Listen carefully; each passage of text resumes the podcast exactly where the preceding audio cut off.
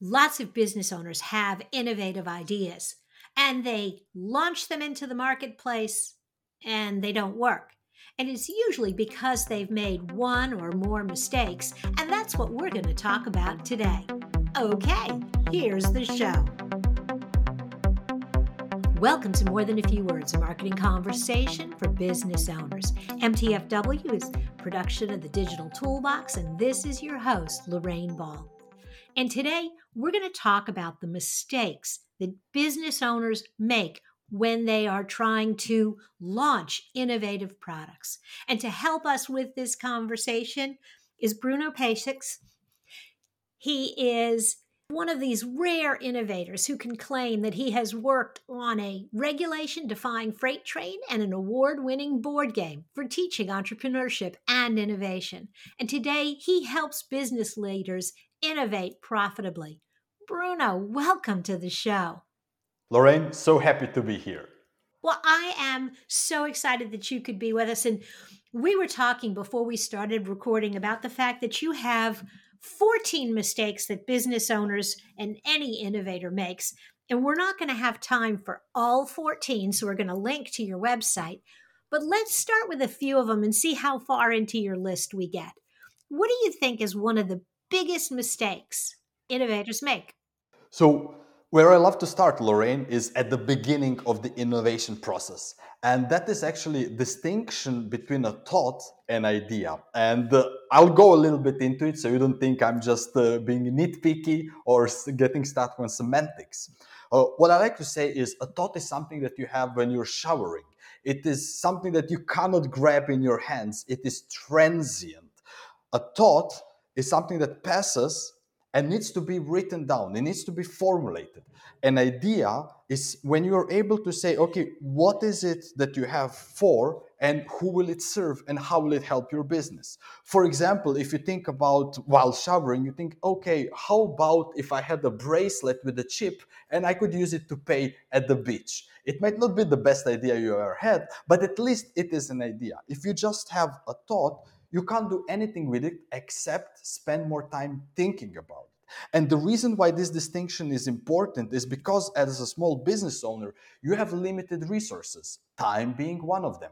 You should not invest in a thought. What you should do with thought is, well, spend more time thinking and refining it, putting it down, clarifying who, what is this. That is how you transform a thought into an idea and then you have something that you can actually invest further in because it is idea what you try to commercialize and develop. And is that making any sense lorraine? That is a terrific definition because it really helps crystallize the difference from a from a small business owner's perspective. We're always sort of chasing the next thought and forcing us to stop and write down and really think about okay i think this could work but will anyone else care? Mm. And so moving the very best thoughts to that idea phase and then to commercialization makes a lot of sense. Okay, so I have this idea and I've started to write down what it is and who it's for. Where else can I go wrong? Absolutely. So uh, almost like you're reading my mind, Lorraine. So uh, usually when people talk about innovation, they equate it to creativity and just say, well, being creative is coming up with ideas. But if you stop there, you're not being innovative. What I say innovation is, is something new that creates value. And in order for your idea to create value, you actually need to commercialize it.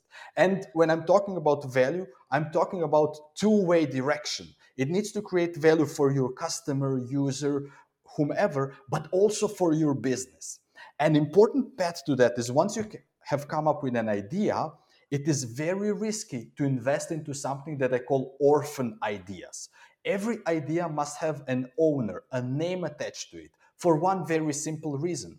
It is people like you and me, Lorraine, that transform ideas into reality. They don't manifest into reality by the sheer willpower or, or something like that. So even if, for example, the owner has come up with an idea and he decides to give it to Bob or Barbara to implement it, it is still important to be very clear. Hey, who here owns the idea where is the accountability? Because if you decide to invest your limited resources there needs to be someone who will drive this idea. Because putting new things products services whatever into market is sometimes a punishing process. And you need someone to you know clench their teeth and push through it. It's not always a pleasant experience. Therefore very important to avoid orphan ideas. When you were talking about the idea person i definitely saw myself in my mind once i come up with the idea it's already a reality.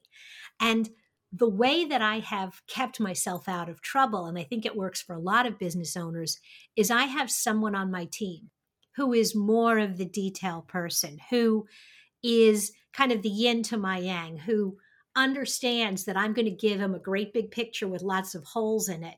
And his job or her job is to fill in the blanks, to go back and test and refine and take ownership of that idea till completion if you are it's fine if you are the idea person but you got to have ownership as you say and someone who will own it it definitely sounds like you have a great setup and that's very important teams need to complement each other not everybody needs to be great at everything but as a whole unit they will be able to deliver you know it's funny i was looking back over my career and as i think back about all of my successful jobs not the ones that that really made me crazy. There was always there was always someone who was that opposite side that was really good at the details because recognizing that's not my strength. Okay, so I've got my Bob. He's working, or she's, or my Barbara because she's working.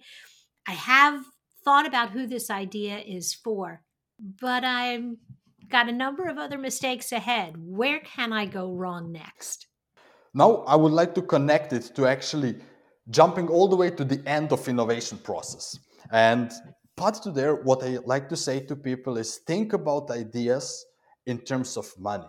What you want to do is you want to spend ideas instead of spending money because ideas are free. So remember what we said thought versus idea and then start refining it, no orphans. So you can come up with new ideas every day.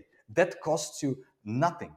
And what I'm saying in that process is you need to be gentle with each other. So, Bob, Barbara, Lorraine, everybody needs to be gentle on each other and respect each other, but go brutal on the ideas. Try to rip them apart. Try to prove that the ideas are wrong, that they're maybe not the best idea.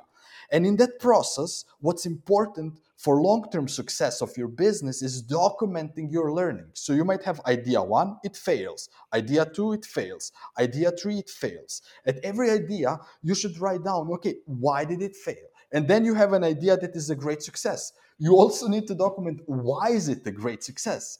And in that process, if you're consistent and you have the discipline, you will be basically creating your own bespoke book of successes and failures and know-how and insight and that will make it so easy to build on your own knowledge on your own insight and imagine just onboarding new people in your team. So easy to show them hey this is what we have tried. This is what has worked and what hasn't worked.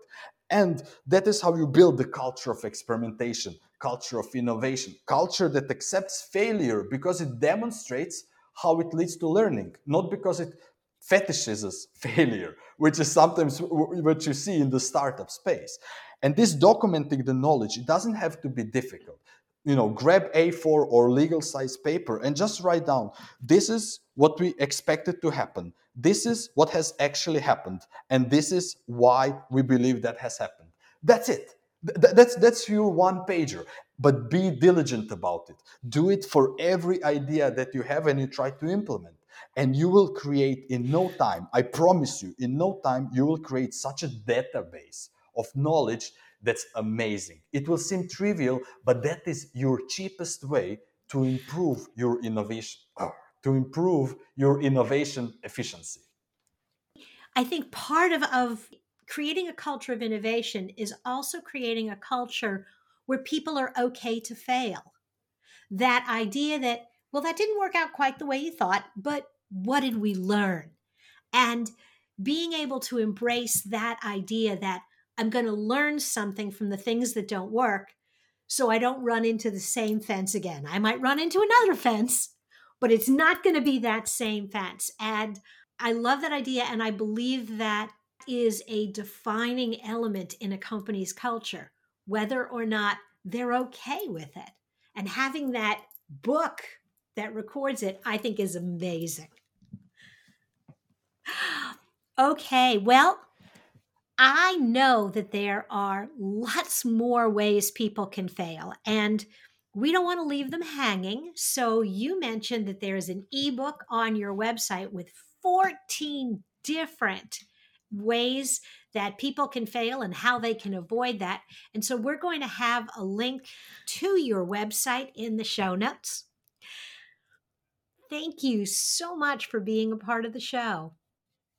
Lorraine, thank you for having me here. I was so happy to share them. Uh, as you can hear, innovation is my passion, and I can hear it's it's a passion for for you as well. And my, my great wish is for any listener here to just try one of the things that you and I have discussed, because I know from experience that it will make their business a little bit better. And I would be so happy, you know, if every listener tried just one thing. Me too.